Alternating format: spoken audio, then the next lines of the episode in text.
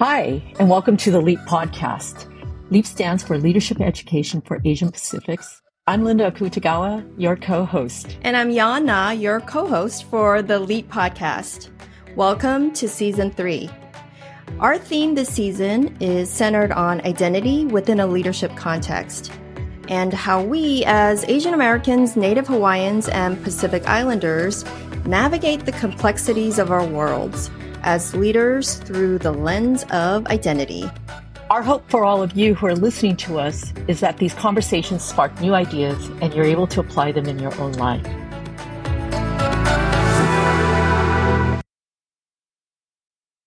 Hi, everyone. Welcome to our next episode of the LEAP podcast.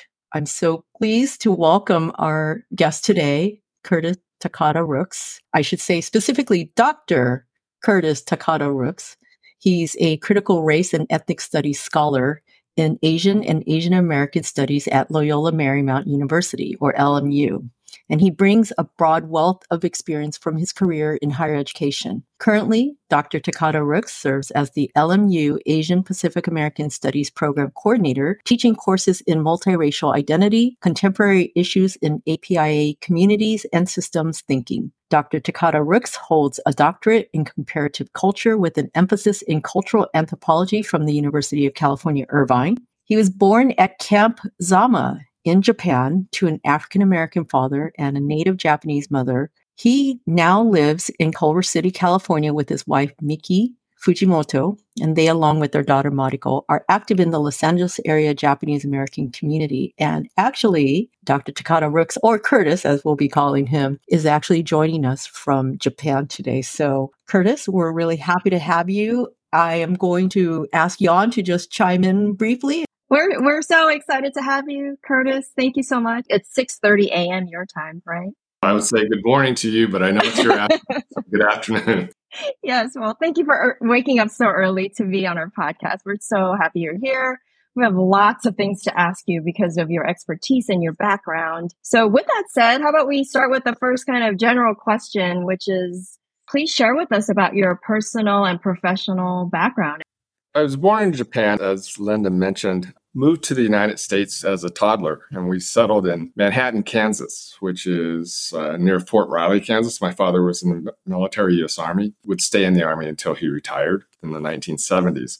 And so growing up in, in Manhattan, we were really embraced by the Black community. My mom, she was remarkable in a lot of ways in that she found her way into that women's community there. And there were several of the matriarchs of the community that sort of adopted her and so even as early 60s, she was, there's a photo I have of her where she's the godmother of someone wow. in this black church, right? So she stayed and was the treasurer secretary for almost 20 years after the last mm. time we came back to, to, the States. So Manhattan, Kansas became sort of our home in the United States, even though my my father's from uh, North Carolina. And so we always cycled in and out of uh, Fort Riley. So growing up in a really sort of protected environment in some ways. But mm-hmm. Manhattan was also small, so the schools were integrated and some other things. And so that mm-hmm. sort of shapes a little bit of sort of how one understands themselves. When I was in third grade, my father was sent to Vietnam. My mom was in the hospital with an illness. And so we went to live with my paternal grandparents in Wilmington, North Carolina.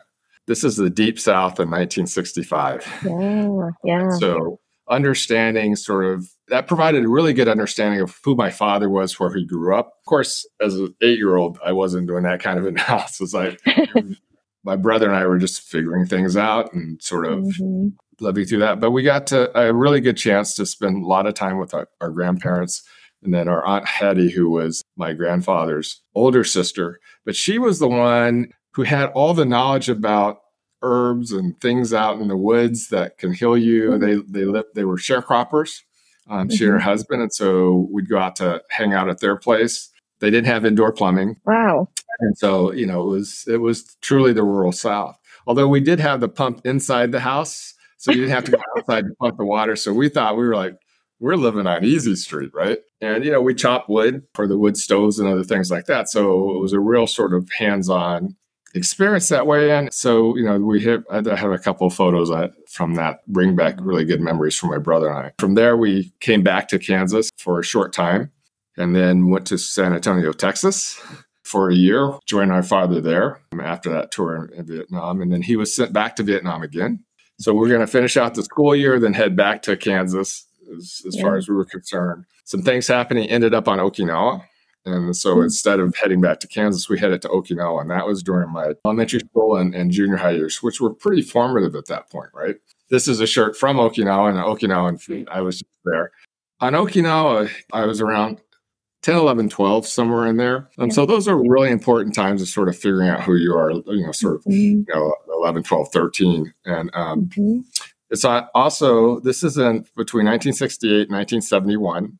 So all the things that are jumping off in the states, Black Power movement, uh, yeah. Yellow Power movement, etc. Mm-hmm. So everyone now is engaging in self-naming, understanding their identity, no longer accepting the identities that were given to them, no longer accepting the definitions. And so we're, you know, the group of uh, friends that I had were a little bit aware of what's going on, paying attention a, a little bit to those things, even you know, in, in junior high, and sort of playing like we actually knew something, right? And so we're we're sitting around talking about those things and and about sort of the naming, right?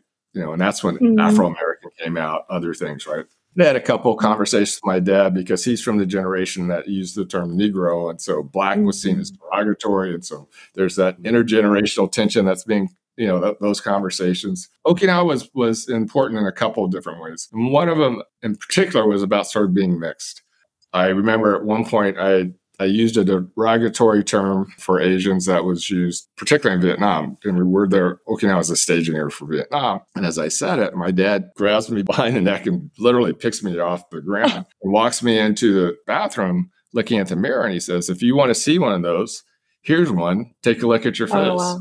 And he says, wow. If the Okinawa, because I, we were referring to the Okinawans, he says, if they're one, then your mom's one. If they're your mom's one, then you're one. And so really making me understand. And I think in a couple of things, in, in that moment was about being mixed, but it's also about being a black male and respecting your mother. Yeah. Uh, that's one thing mm-hmm. he wasn't going to let me not do. And that was uh, very important in our household. Later, you know, as we were talking around doing the sort of identity or talking about what's happening in the United States, and I was sitting there, I said, I wonder what my name would be. Mm-hmm. I had a friend from who was from Hawaii. And we're sitting there. He goes, Well, I know what you would be. I said, Well, what? He goes, You're Hapa Afro. Mm. And so when he gave me that sort of name, and there was a lot of us who were mixed living there, right? He wasn't himself, but with the military and many of our friends were mixed. They're all mixed in within the group. So it wasn't mm-hmm. like that was un, you know, I was the only one. You know, for many yeah. people growing up in situations, they find they're the only one, there's no one else. But we had communities around us, right? So, mm. you know, in Discover Nikkei, I wrote it, talked about sort of on being mixed and mm-hmm. that different normal was our normal, right? Because mm. we had mm. lots of families around us where the mother doesn't look like the father and the mm. father doesn't look like the mother. They don't speak the same language and not necessarily Asian either, too, right? So, you know, yeah. we had German mothers and Italian mothers and French mothers. And, you know, growing mm-hmm. up in that military environment, foreign was not. right? Yeah. Yeah. foreign was our normal, right? And we were constantly moving. So those sorts of things. Our different normal, as I, mm. I talk about, was as I said, not foreign to us. And so when he gave me the name, said Hapa, Hapa Afro, you know, and when you're 13, having a label, mm-hmm. as bad as, as much as, I mean, a positive label is really important. And so I won't say that I, I've never had struggles with sort of mixed identity since then, because it's always a matter of what they say, and Jesuits would say it's all a matter, always a matter of becoming. You're always, you know, mm. examining, mm. right? Mm. But it gave me a, a solid foundation to mm-hmm. move from, right? And someplace that I could always fall back to. And so, and I think for for my generation, those of us born in the in the 50s, right, the mid mm-hmm. to late 50s, we find that when the Asian American community in particular began to face sort of a lot of children who were mixed coming mm-hmm. out of the sort of out marriage rate, particularly in the Japanese American community from the from the 70s, right? 60s and 70s. Mm-hmm. Well, when their children were starting to become sort of cognitive and, and aware mm-hmm. and, you know, getting into their preteens and then adolescence, mm-hmm. we were young adults. And so the work of people like Christine Iijima Hall, who published one of the first dissertations on mixedness. Mm-hmm. She's black Japanese as well. Mm-hmm. She was at UCLA, a clinical psychologist. Mm-hmm. George Kich, Stephen Murphy Shigematsu, and then Michael Thornton, who's a sociologist. Michael's mm-hmm. uh, work looked at uh, family because sociologists are, are, you know, sort of the, they're looking at sort of groups and, and, and society. He looked at families. And when we all looked around at the literature, all the literature in academia said things that were basically tragic mulatto type. There was that mm. talked about deficiency, but our lives mm. we knew weren't deficient. Mm. And so we began to sort of take a look at, well, maybe the fundamental questions of the way in which we're asking things, right, are maybe incorrect. And so mm-hmm. one of the mm-hmm. things that Michael Thornton found in looking at his work was that when you look at sort of black families or black culture, black values, black cultural values, Japanese cultural mm-hmm. values, as well as military cultural values, right? All three are mm-hmm. sort of vertical uh, societies mm-hmm. where seniority, wisdom, all those things are valued, right? Yeah. And so he started to look at look at sort of where did these things intersect, and how did that sort of contribute to having vibrant, robust families, right? That's yeah. that's not to do the Pollyanna thing, say there was great mm-hmm. families all families have struggles, but sort of what was it that held them together? Mm-hmm. And then, so when we start to look at things like seniority, those sorts of things, and those mm-hmm. core values, collective identity, yeah. wasn't about individualism in any of those mm-hmm. in any of those spheres. Mm-hmm. And then where they were different, and I've talked about this before, they're complements. Like my dad really taught me to respect my mom. And that comes mm-hmm. straight from Black culture in many, many ways. Well, mm-hmm. mom from Japanese culture is teaching me to respect and honor my dad right? Yeah. And so they complement really well. So in, in, that sense, there wasn't a struggle that was being created at home. Mm. If there was a struggle, it was sort of how you were dealing with the external world, and the external world wasn't always yeah. sure how to deal with me. It allowed me to sort of look at things and see things, I think, interesting ways. And and looking back, it's not it's not a surprise I, I became a cultural anthropologist. Yeah. because life was ethnography. Yeah. To figure out how to sort of move through different communities, move through, because mm-hmm. your best friend's home probably had different cultural rules than yours did. Mm-hmm. And so being able to be in their household and be respectful mm-hmm. for them, and then introducing your household to them can I just ask one question? I, I thought it was really interesting, and I'm curious whether or not this is in your experience, especially given the friends that you grew up with, you know, because you said it was a different normal, but being in a military kind of environment, you had friends that were also mixed as well too.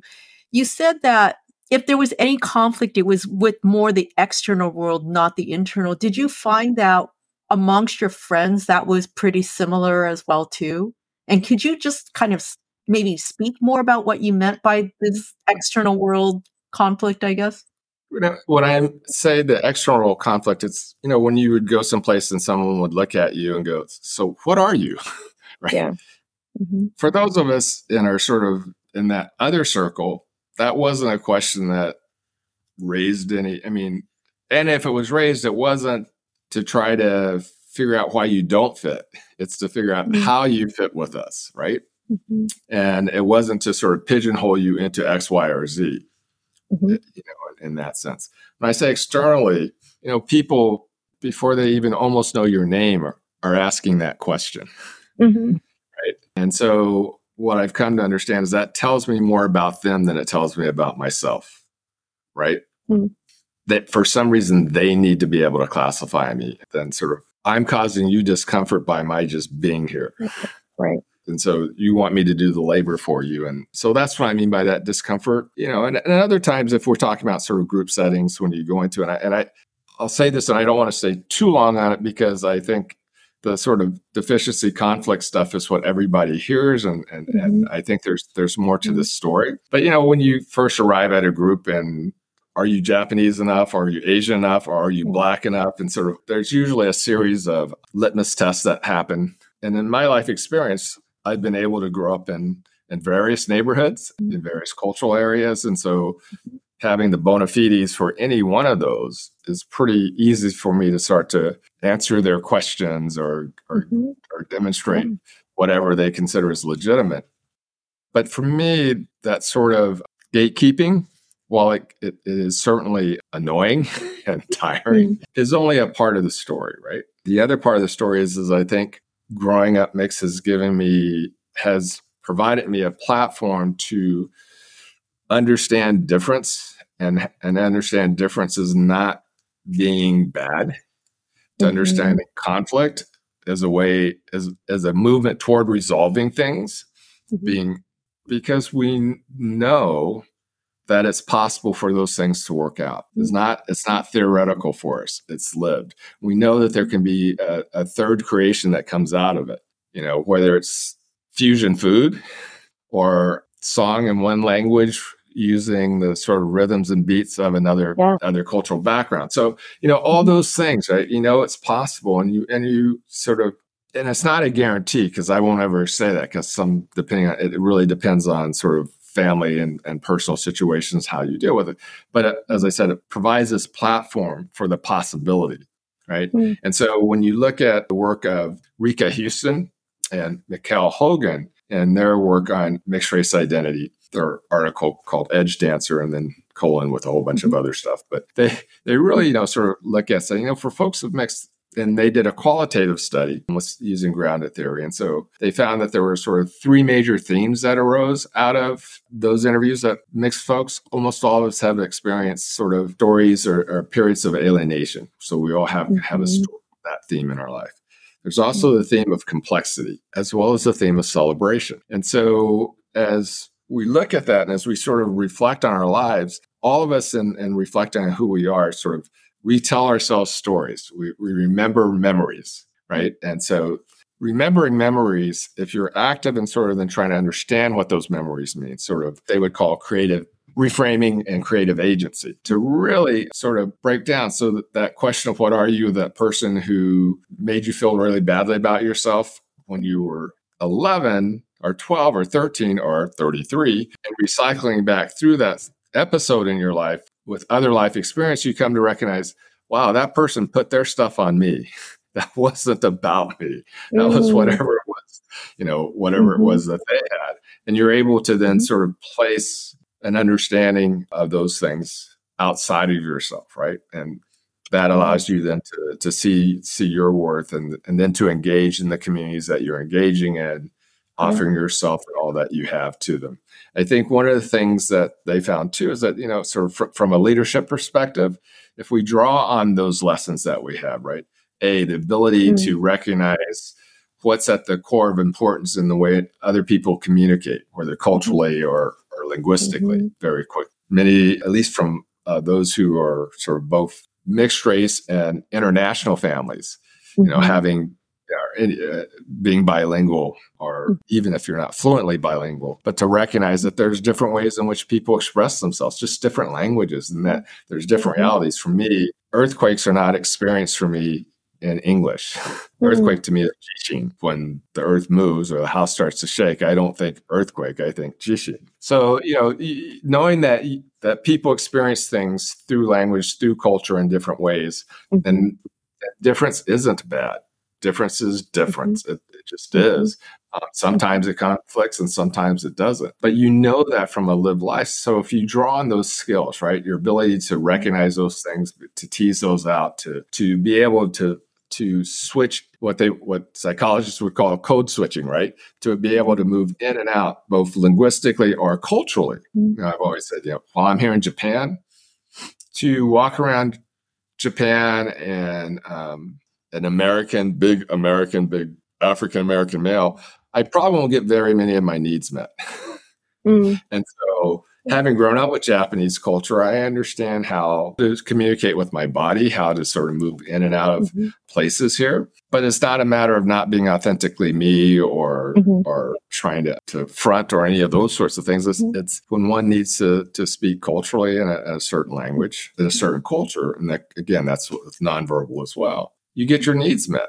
If you mm-hmm. don't, mm-hmm. it's harder to get your needs met. Mm-hmm. So recognizing those things and having the fluidity to be able to move yeah. in and out of those internal contradiction is just that fluency can be very helpful in leadership positions. It allows you to take in and hear information from various sides finding a pathway through, recognizing when someone's hurt and pain and whatever else is going isn't allowing them to hear their colleague. Mm-hmm. All those sorts of things, which fortunately or unfortunately, fortunately, because you understand it when you see it, unfortunately, because right. anytime you experience stuff that uh, conflict, but allows you the sort of experiential knowledge that you can draw on mm-hmm. as, as part of your leadership, the ability to be flexible, nimble, to recognize and to recognize where things overlap, where those intersections mm-hmm. are, where we can communicate with one another in ways mm-hmm. that can be effective for the task at hand, right? And recognizing the task at hand differs.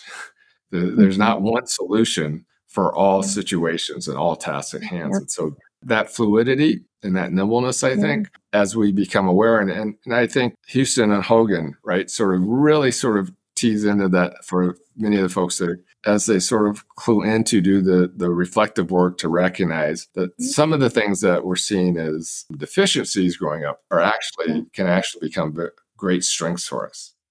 We hope you're enjoying this episode of the Leap Podcast. Don't miss a special live episode with author Min Jin Lee on Thursday, July 20th, 2023 at our annual Leap celebration, sponsored by Target. This year's celebration theme is Finding Our Way. Please support Leap and buy a celebration ticket today at leap.org forward slash celebration. Curtiss, there was a theme that was coming up as you were talking about your kind of your lived experiences early on in your life as you were trying to navigate the mm-hmm. safe environments outside of the military right. families. So there's this theme about like you being adaptable and you being aware enough to actually go back and look at those instances and and gather some knowledge and wisdom from that how do you teach someone and we're talking about leadership right? How do you teach someone or how do you provide guidance to someone who is not where you are in terms of how you've been able to navigate society as you know as an individual from a different background? Well you know i think if we look at sort of what's happening today in mental health and other things right there's this notion of intentionality right? Mm-hmm. to intentionally remember whether that's journaling whether that is, mm-hmm having a close group of people that you trust to be able to talk about those things. And I think there are other, there are also for the younger folks and maybe some older, there, there are folks like me and others who are around that you can reach out to and talk to, right? There's Stephen Shigematsu's When Half is Whole, sort of catalogs the stories of a number of mixed race Asian folks to read their stories. There's a literature out there now, right? They don't necessarily have to write the children's stories anymore, although I still like mm-hmm. to work on those. There's memoirs that are solid. There's some are better than others, but you can find yourself of what mm-hmm. psychologists call you, you know those shared vulnerabilities. People have told their story. You can YouTube, right? The one danger I will say about sort of looking at those sorts of things is because they're still in a commercial environment and tragedy sells. So editors will push things toward the tragic because that's the narrative that they have. The TED talk I gave, I, I stay away from the tragic because yeah. that's that's easy. Finding the the strength in it, right, mm. is hard. And I'm not mm. saying that it's easy work and it's but it's not only fruitful, but it, it can be really sort of empowering. Mm-hmm.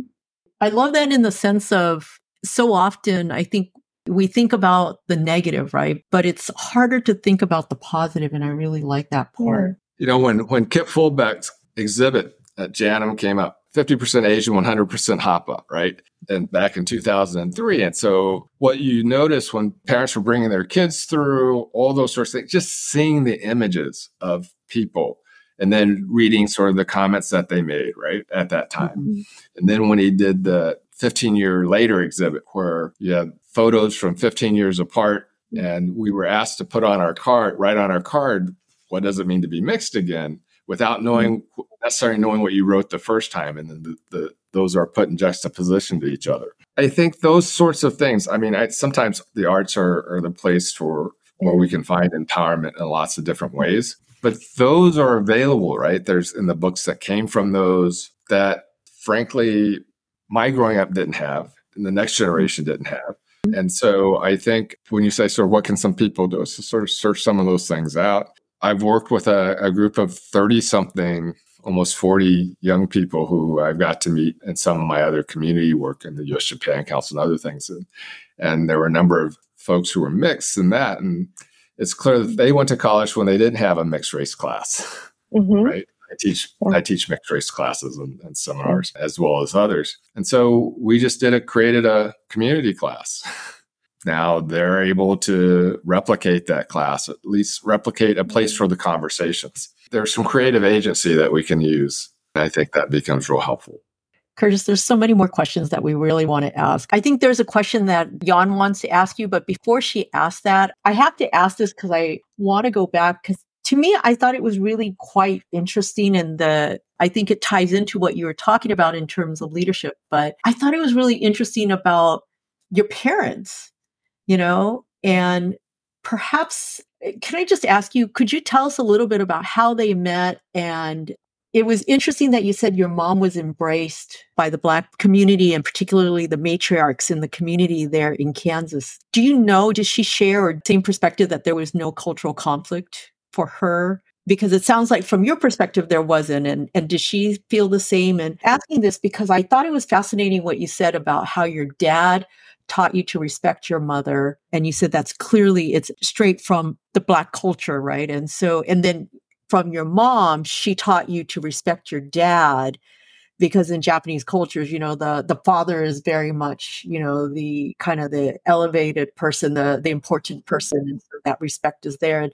it's just fascinating to me that you got the balance of both. And so you to me it seems like you come to the work that you do, your interactions with, you know, with others is based on this really lived experience of of true equality, I guess. So mm. it's kind of a long winded question. I have to say, I'm, I'm really fortunate that in my family, and, and I can only speak for my family there because others have their experience, but the coming together, of the two cultures didn't necessarily conflictual as the way they played out in the lives of my brother and I. Now, to whatever conversations my parents were having when the door was closed, I can't say, right? And they shielded us from that. So that said, but you know, my mom melding into the black community in Manhattan, Kansas. Again, it can be you know it could be sort of the unicorn, the one off, but she was about five foot six, so she was a very large woman for Japan um, at the time, even today to some degree, uh, literally a head taller than. Um, so in Japan, she didn't fit in our home village of Gotemba, where she was from in many ways didn't fit. But she she came from a family of strong women. We had, as far as I understand, the sort of the leader of the family was my great grandmother. So she was mm-hmm. sort of the matriarch of the family, whether it was through death of, of the males or whether they were incompetent or, or whatever. But so she, there's a whole uh, history of very strong, strong women. I think they realized that being as large as she was, she wasn't fitting in the village. So they had her go live with an aunt in Yokohama so that she could go to missionary school, figuring that missionary school possibly gave her a place to to not fit better. you know, not that she would necessarily fit, but not fit better than she would in a small village, right? Um, that's where she gained uh, English language skills. And so during the occupation, she was able to work on base at Camp Zama, and she had other friends who came from there. Apparently, she had a really good friend who dated one of the guys on the football team, and the football team was going to have a party. And so, as sort of late teens, early 20s folks will do, we'll tell our parents we're going to the movie and then go someplace else. And so, which what they did. And uh, my dad saw my, my mom at that party, and because he was on the football team and thought she was really interesting, attractive, and whatever. Uh, you try not to think about those things with your parents. so, but she said he was kind of annoying, but he was persistent. Uh, so eventually he, he sort of broke through and you know and i, I think and as i said that she chose to be chose to marry my dad says a lot about her in terms of taking control of her life but you know the other thing too for during the occupation and in particular in the military my father had rank and so they held a social status on base at least that was not mirrored in society at large so she told me a story that when we first came to the states we get off the airplane and we are in an airport somewhere in california in northern california And she notices that all of the African Americans there are porters or custodial. And she thought for one quick moment, what did I get myself into? Mm. Because all the most of the men that she had met, black men that she had met in Japan were like my dad. They they were they had some rank. They you know, my dad was hmm. manager in the NCO club. So, you know, other people had to listen to him, you know, within the sort of hierarchical order of the military. And so when we got to Kansas, we first moved into the town that's adjacent to the post, but she had heard from just that briefly th- from some of the other probably Japanese uh, wives or other military wives that there was a there was a university town about 18 mm-hmm. miles to the east, which was Manhattan with Kansas State University. And after the first day or so, she said to my dad, "You're going to move us to the university town, or I'm taking my boys and going home." Wow. And so we moved, and wow. uh, she, as I said, she, you know, the Pilgrim Baptist Church is where she ended up going. Again, the missionary background, so th- that wasn't hard. And she got embraced by the Black women's community. Her best friend was another military wife, but African American family. Their daughters, who were about seven, the youngest was seven years older than me. They became my big sisters, or, or Linda. She was my babysitter. Um, she went on to be the first uh, African American cheerleader at Kansas State University. She got her doctorate from the University of Kansas, has been um, special assistant to the governor of Kansas when Sebelius was governor. So had a pretty good role model ahead of me. Being embraced by that community, they it was during the again during the sort of civil rights era. So they started these these mm. the 20th century literary and art club that raised scholarships for the top graduates uh, African American graduates from high school so that they could have some money for college, for books, or whatever they needed. And so that the, the notion of being community activists, but community activists that it wasn't about necessarily marching and having other things change, but saying, how do we sort of enrich and empower the, the kids in our community? They would do this annual fashion show. That was a dinner. A lot of the women too were sort of they were chefs is not quite the right, but they were cooks for the fraternities and sororities. Mm. And so everyone took what their skills were. And my mom was a seamstress. And so they would do these shows, and part of the show they would have feature sort of some country from someplace. And my mom would go to the library, look at the ethnic costume from that from wherever it was. She would sketch it, come home, make patterns, and then sew the ethnic costume for whatever models that they had. Um, so everybody gave of their skills, right? And whatever their talents were. She then was, uh, she joined the Eastern Star, which is the women's auxiliary of the Masons. My father was a Mason. She joined the women auxiliary of uh, Shriners. So all the Black women's fraternal organizations she became a part of. And she rose to leadership positions both locally and regionally in the Eastern mm-hmm. Star she really, by her example, taught me sort of this notion of community service. My father went to Vietnam three times and was military, so he taught me about living on mission and service to service to something larger than yourself, right? And then, of course, his parents, his father was a minister, Amy wow. preacher in, in, North Carolina, and his mother was a, a deaconess in, in the church that she was mm-hmm. at. So this notion of leadership was one that was, you know, I, I, in that sense, or in Weberian sense, I grew up in a black middle class family, not from mm-hmm. a Marxist sense, because we were, it wasn't about uh, income and other stuff, but in terms of yeah. community status, social status within the black community in particular, we were middle to upper middle class, right? You know, with yeah. with having a minister as a grandfather, right? Mm-hmm. And they, the other thing that that they valued, and I, and and African American culture really does value, although the media doesn't say so, is education. And so reading was really important in our household. My parents, John, I don't know if you're old enough, but but but they used to have little traveling salesmen that would come to your door, knocking your door, and ask you if you wanted to buy encyclopedia. encyclopedia right? And so they rubbed two nickels together that, that we didn't have and bought a set of encyclopedias. Oh, really? Oh my um, gosh! Um, wow! I read I read A through Z, and they also had some crafts books and great speeches. And so, the, you know, they bought the, I guess they bought the premium model. But you know, that was important. So important though. But books, but books were also rare because they were mm-hmm. expensive and everything. So even when I got to college, the idea of marking on my mm-hmm. book that was really hard to start. now I'm really good at it, but you know, that was that that was difficult, and it, we laugh about it, right? But yeah. for a lot of the first to go kids, when they go to college mm-hmm. and stuff, those are hard things to sort of wrap your head around because these were mm-hmm. precious. To write in them was to deface them, and so you just yeah. didn't do that, which makes studying a little tougher, right? but you know, and that so those that you know sort of elongate what you know our my families gave me from both sides and just mm. again on my mom's side just this ability to recognize that she was other and mm-hmm. supported that instead of mm-hmm.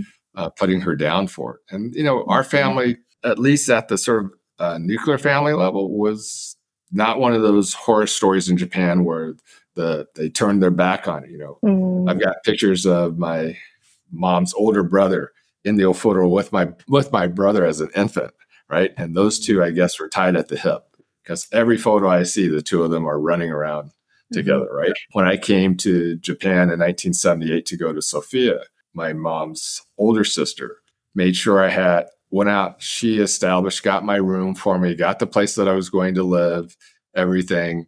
Called her brother up and said, "Meet him at the airport." And so they've always just sort of brought us back into the family as if we were living next door all the time they used to send us great care packages too in Kansas mm. back in the 60s because there were, we could there weren't a lot of you couldn't go to H Mart. Right? Or Marukai back then right? So there was one sort of, there was one sort of Asian market next to the post where you could get a few things but like umeboshi uh, those were the joyful things right? Just the way the little things but also teaching you other lessons too right? Again I was quite fortunate like I said not that my parents didn't have their sort of couples problems. I'm uh, I know that they did.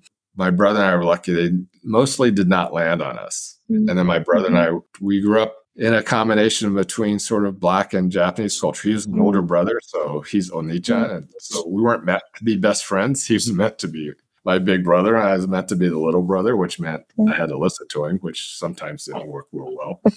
but he would always protect me, no matter how emoto I got. So do you call him Oni-chan still?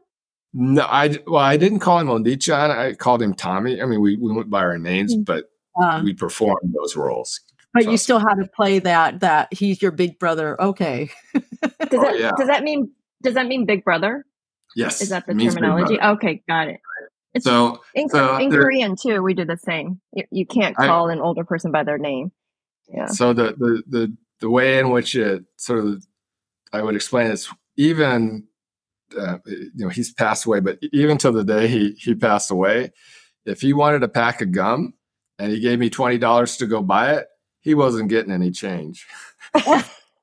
Because I knew that if he didn't want me to have the change, he would have given me a twenty dollar bill. So and that was and, and, then very Japanese. He couldn't quite give you the money, but oh, that's right? great. And so you know, that's just the way that that worked, right? Mm-hmm. And for us to have a close relationship wasn't relying on us being best friends. It was relying us playing our roles regardless of other material stuff. And I figured that out in college because, you know, there was a time when I pushed back against it.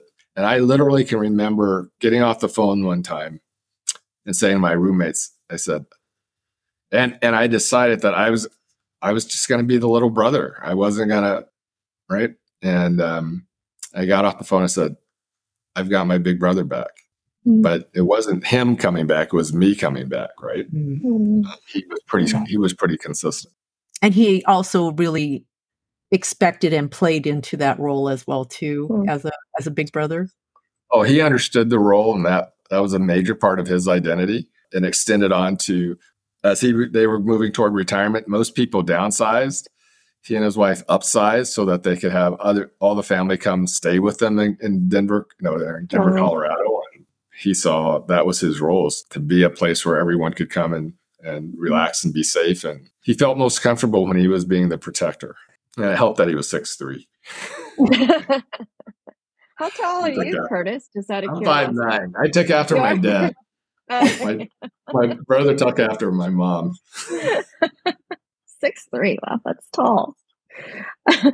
Linda said earlier that there was a question that I wanted to ask you. And so I was born in Korea and I came to the United States when I was eight for, from Korea. And I grew up in San Francisco. And at that time, and this was in the late 70s to early 80s, and mm-hmm. I thought being mixed was the coolest thing.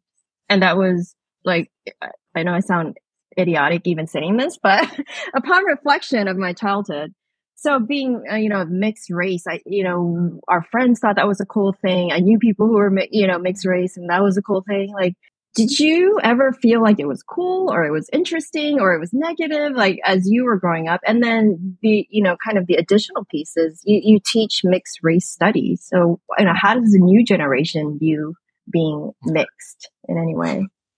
So, you know, at different periods of your life, right? So, yeah. the early period of my life, I was pretty much just a externally from people from the outside with certain occasions. I was just a, a little black kid, right? Again, we were, you know, pretty segregated in the way it sort of even Manhattan worked in terms of housing and residences and stuff. Mm. The only time being Japanese became a problem was when I would speak Japanese at school. And so they finally called my mm. parents in to say, please have him stop speaking that foreign language because it will hurt him in school. Uh, wow. This is the early 60s. So I'll give them a break for the moment um, during the Cold War. And so, uh, so having lost my Japanese fluency is something that I'm still trying to, to retain or regain. Okinawa was where I got to be mixed. In North Carolina, I was a black kid. In Texas, I was a black kid that had a Japanese mom.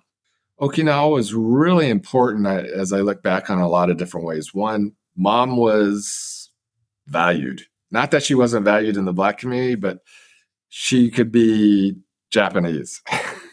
she was that she could we could both we could move on and off base linguistically, on and off base culturally. And she, you know, she she was actually nominated for NCO Wife of the Year. She taught um, uh, Japanese crafts, all those sorts of things to all the other wives who were there, and um, particularly American wives. And and because she could translate or help or, or or sort of explain different phrases or things that would happen. So, so seeing her be able to move through the space with unapologetically and and with value added, I think for you know again, it's, it's this is looking back on it right and sort of reflecting.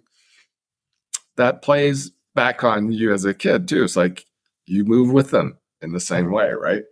And again, having lots of other Hafu kids around also help, you know, most of my first, all, almost all my girlfriends were, you know, sort of that junior high girlfriend. But having that, you know, but also having a strong Asian American community around me, even though my best friend was was uh, was Holly, but it was an incredibly it was a diverse environment, but it's diverse toward Asian, and so being Hafu was all right, you know. And in some ways, those of us who were Hafu on Okinawa, because especially if we had other language skills, we were cool off base because we could we could negotiate off base with no problem. On base, we weren't questioned about being there, um, where our sort of Asian American friends were. And so we had we were in a sort of social power position wherever we we stood. And I think for an adolescent, that's like huge, right? For me, it also intersects with being an athlete. So I was I was able to do pretty well. So in sort of in how gender works. So being a boy, being a good athlete, that made life a lot easier being mixed in college was challenging at times because black nationalism was huge, all those sorts of things. And so to hang on to my mixed identity could be isolating at times. Thankfully, I've, I found a Japanese family in the area that I that adopted me. And our kids call each other cousins today, right? And so when I really had to have good gohan, I could go to their house to just show up for their house for dinner or just show up for their house, period, because there's always Gohan, right? And so, you know, so when you really needed that soul food, you could, I could go get soul food at their house. You know, being mixed, I never thought of it as being cool or not cool. I just thought it was, it was just, for me, it was a state of being. You know, it's like being mixed is. Early on in some of the work we were doing, Maria Root, who's done some of the most important identity work with mixed as it relates to for therapists to, to be able to use and understand their clients um, and help them sort of whatever with whatever their needs are. You know, and she has the sort of the mixed race bill of rights that she writes. You know, being mixed is, and we once got into a, a pretty um, interesting conversation. One might even say a little bit heated. Was about sort of is being mixed hard. I would say no, it's not. Mixed is. I, and for me, if I were to admit that being mixed is hard, then being not mixed must be easy. And I don't have the option of being not mixed. Even if I only identify as, choose to identify as a black male or choose to identify as Japanese, I still know that I'm mixed. Mm-hmm. Right. Mm-hmm. And so I don't really have the options of being only one, no matter how I front the do the other things. And so I wouldn't accept that being mixed is hard. Mm-hmm. Just because of, of w- what the opposite had to be. And so, as we continue to talk, and this comes out later in, in the Houston Hogan site, it's like being mixed is complicated. Yeah. It's complex, mm-hmm. mm-hmm. right? And that complexity sometimes has some really hard moments in it, mm-hmm. but it's not all that, right? And yeah. there are there's some really joyful moments in it. Um, and mm-hmm. there's a lot of boring moments, right? Because one of the things that sort of I've strived for is to allow people of mixed background to know like we can be normal. We can be boring. Mm-hmm. We don't have to be hybrid vigor and we don't have to be hybrid mm-hmm. degenerate. We can just be. Being mm-hmm. mixed is. And depending on mm-hmm. our family situation, our personal skill sets, all those things, mm-hmm. sometimes it's really good, sometimes it's really mm-hmm. bad. And most of the time it just is. And That's okay to, to live our different normal. So in, in those ways, right? I mean, that's actually really yeah. interesting in, in, for a couple reasons. One, one, I would just say, what is normal, anyways? Even if you're not mixed race, what is normal? And right. that to me is just really interesting. And what you also just say said about being just normal, you you know, you're just normal. Others who are mixed race are just normal too. I mean, and you know, to just be just is. I feel like that's just something that I think all of us want, right? We just want to be. We don't necessarily look to have the labels that are put on us, but they are.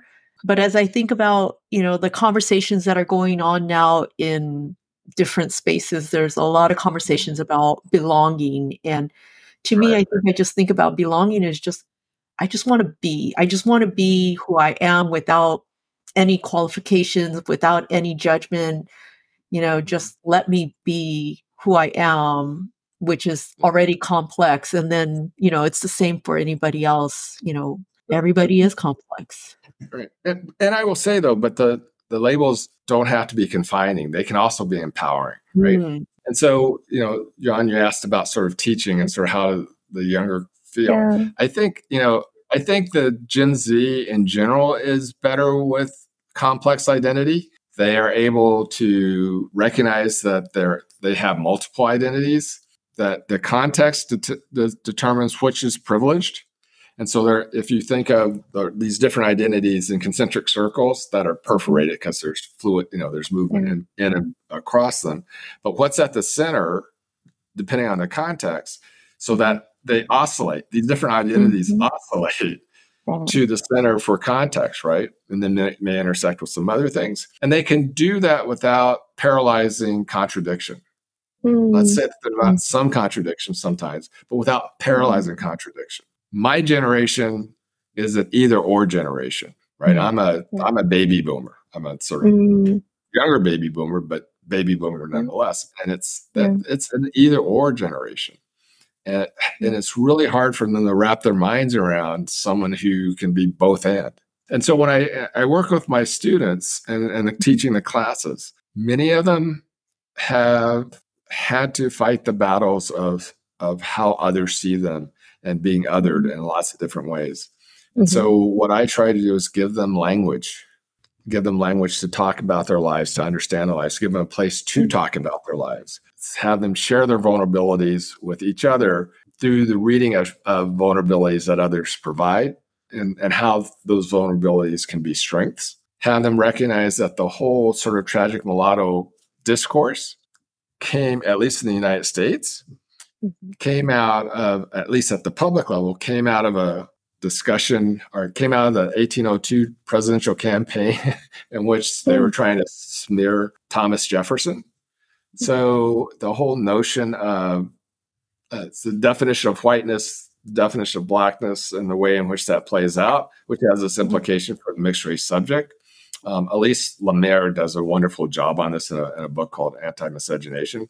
Even that narrative doesn't come out of an examination of mixed race subject themselves, but about Mm. two two white elites, groups of white elites vying for power, and in doing so, right, denigrate Jefferson because of his relationship with Sally Hemings. Mm. That then blows back on every all persons of color and the mixed race subject as well. So once they understand that, that how that discourse comes about, that it had absolutely nothing to do with them, and that process of trying to separate the races as being distinct, right? Right. So that any mixing that occurred made you a mutation from a biological sense, made you an abomination from a moral sense, to which they then passed legislation or, laws that made you illegitimate in the legal sense, Wow. right? But that had absolutely nothing to do with the mixed race subject themselves, right? It comes out of this larger. So once you start to understand that sort of Mhm. history, without Mhm. saying that they were people were bad for doing it, because it, Mhm. it is and is, right? Yeah. So being able to to deconstruct that and then allow you to reconstruct how you understand yourself once you start to understand that. Looking at the other discussions and, and, and the way in which eugenics plays into some things later in the 20s hmm really becomes a place of of empowerment for for Yeah. my students. And again, giving them language, even the notion of different normal, right? Yeah. Which I didn't always, this is something more recently, but you know, when I first started teaching was we're either, you know, we're, we're both and not either or, Mhm. which, you know, was incredibly empowering for people. So even today, teaching, I'm teaching a mixed roots and transnational identity because, Mm. and it's really about sort of how do groups define at the margins, right? Sort of Mm. uh, understand understand themselves in relationship to the center or the society and that we do we do contribute greatly to that society as i watch the students sort of start to discover those things and discover a language their body language changes even in the span of one class right i mean Wow. uh, uh, taking a class from being kind of almost kind of ashamed of being oh yeah i'm hafu Oh, that's so great. And some of it comes with lots of tears and other things. But if nothing else, it's like the struggle is real. Yeah. And nobody here is going to gaslight you. hmm Right.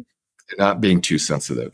For me, it's a, but recognize that what are you question has absolutely nothing to do with you in, a, in many respects, but everything to do about the person asking the question. That's really powerful. Yeah. You're giving permission to say that, you know, it's not your fault. You're actually not permission, but you're just saying it's not your fault, number one, about any of anything that you might be feeling as it relates to your identity. And then number two, like I'm gonna going to give you the tools so that you can come away with a better understanding and how to articulate where you stand in this world. It's not that you don't have to deal with tragedy Yeah. or of tragic. course, Right. You yourself are not tragic. Yeah. It's Yeah. so powerful. Yeah. Can we take your class? As long as you do the reading. yeah. Uh, on that note, I, I feel like a reading list would be great as a follow up. If we could get a reading list from you, Curtiss. Jump on my laptop. okay, great.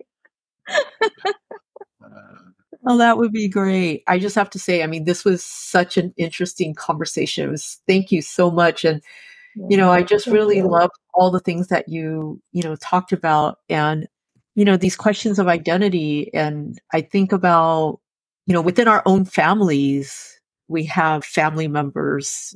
Maybe sometimes we talk about these explicitly. A lot of times we don't. It's just Mhm. something like you said, you know, there just are. And yet at the same time, I think the more we can perhaps understand ourselves, hopefully we can also help pass on if there's curiosity on their parts, you know, some of the language and the mm-hmm. resources that can be used if they're interested in exploring as well too. And I also mm-hmm. loved what you said about the leadership gifts you are able to bring that you see others, you know, who are also mixed race bringing to, mm-hmm. you know, the spaces that everybody is in. I mean, there's so much in in the ways in which they could see things that sometimes others can't see, and that's so Yeah. important in our, especially in our workplaces. I think about that Yeah. too. And I also think they allow themselves to the ability to see systems Hmm. and the way complex systems work. Because if you take it back from the sort of communication part, how to communicate, but those are part of systems. And so if you, I tend to see the world in three dimensional matrices and mm. Venn diagrams, intersecting Venn diagrams, but they represent systems. And so being, for me, being able to, to see systems and see the systems. And again, it's not that everyone will be able to do that just because they're mixed, but that possibility is there if you learn to sort of decode it, as they say, right? Mm-hmm. Uh, mm-hmm. And so you can see that these are systems at work. And so it's not only just communications, but sort of how the different entities within the workspace that you're working and how they work and how they play off of each other and the need to be, figure out ways to have them run more smoothly once you identify what the task is. Again, it's it's something that we have, and and I would argue sort of too. You know, Young, you said that you came as a, a eight year old, mm-hmm. right? There's a lot to be shared with that immigrant family that comes because you be you're you're on the edge. Right? You become an edge dancer by definition the moment you get off of the plane. And so you have to be then become an observer of culture, of language, of systems in order for you to navigate those just to meet your life needs, right? If we're able to tap into those knowledges or sort of that mm-hmm. sort of and help you articulate those things, then you can then become more intentional about how you sort of engage with those, whether it's systems yeah. and communications and the other things, you know, which is something I think LEAP does an incredible job of in their training. In many respects. I, you know, I don't know if you would articulate quite that way the way I see the world, that's one of the ways that I would articulate. So mm-hmm. once once that you become aware of that, then you're able then to channel or marshal it in such a way to be intentional in the use of that skill. Yeah, that's so true. And yeah, definitely. I think it goes back to your earlier point about the code switching and being able to understand how to navigate through an environment to get your needs met, but not doing so without losing yourself. I, I guess I would see that. I mean, even for you being in Japan, I mean, the part of you that knows you need to do things in a certain way to get through life in Japan is also perhaps part of the upbringing that you had and the lessons learned from your mom as well, you know, to navigate in a place like Japan. And I mean, to me, I think speaking another language also enables us to do that because how I feel like, I don't know, for me, you know, when I switched to speaking in Japanese, my body language, even just the way mm-hmm. in which I approach things, is very different than if I speak English. And I think maybe consciously or unconsciously are built into the way the language is. But I find mm-hmm. myself, you know, even just my body is very different when I'm speaking in Japanese versus if I speak in mm-hmm. English. And I couldn't speak in Japanese the way I speak in English if I wanted to be true in that way. And that's mm-hmm. part of my upbringing too. So that's how I'm connecting what you're saying, you know, to mm-hmm. our conversation as well. Absolutely. And it, it's because it's it's a sort of full body communication and even mm-hmm. and spirit communication in a lot of different ways. I was raised to be a culturally Japanese, right, from my mom. Mm. And even within that sort of probably Japanese female, I didn't have male role models around, Japanese male role models around. Unlike my brother, who at least had our uncle when he was little. And I think that always was a part of him. I find myself in Japan very comfortable and moving around and just being in the space. Sometimes it gets tiring because you have to make yourself smaller. Mm. You can get a little tired from that, but uh, mm in some ways it's seamless. I don't think a whole lot about it. If I think about it, then it gets kind of crazy. But I had a friend who's also an anthropologist. We were talking and she goes, You know, you move like a Japanese. in terms of, you know, as we travel go go different places to to see things.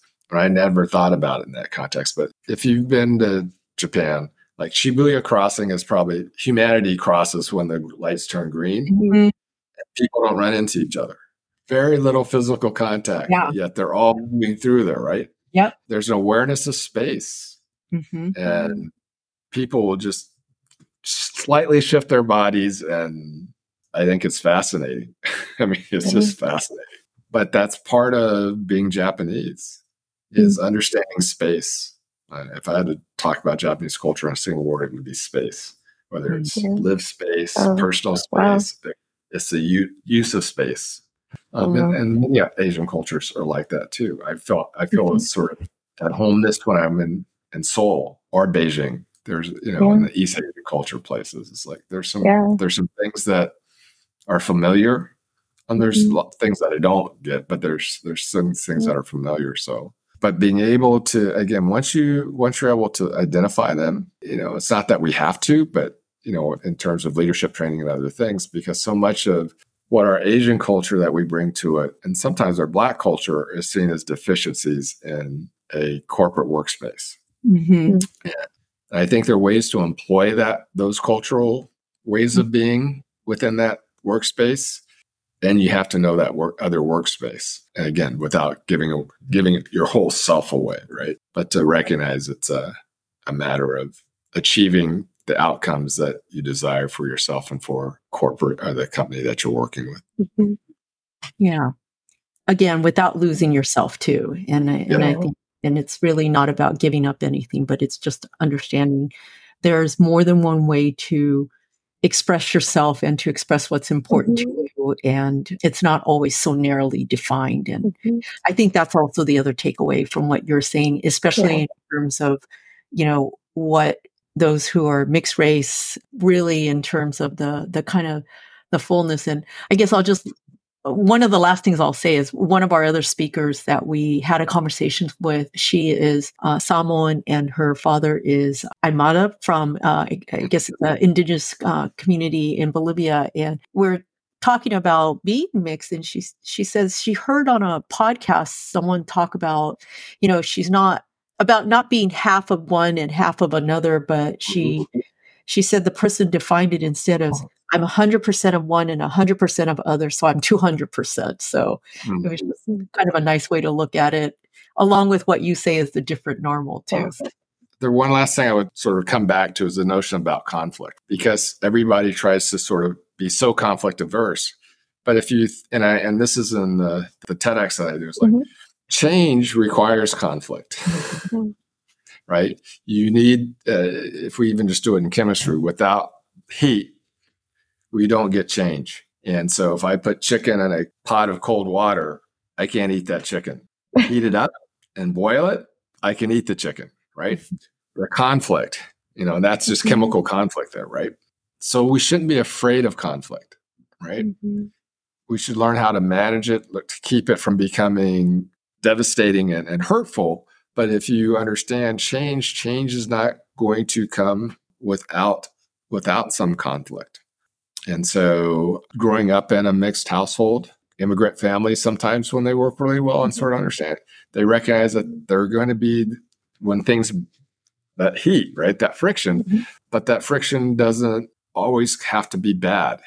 Allowing oneself to change is not bad.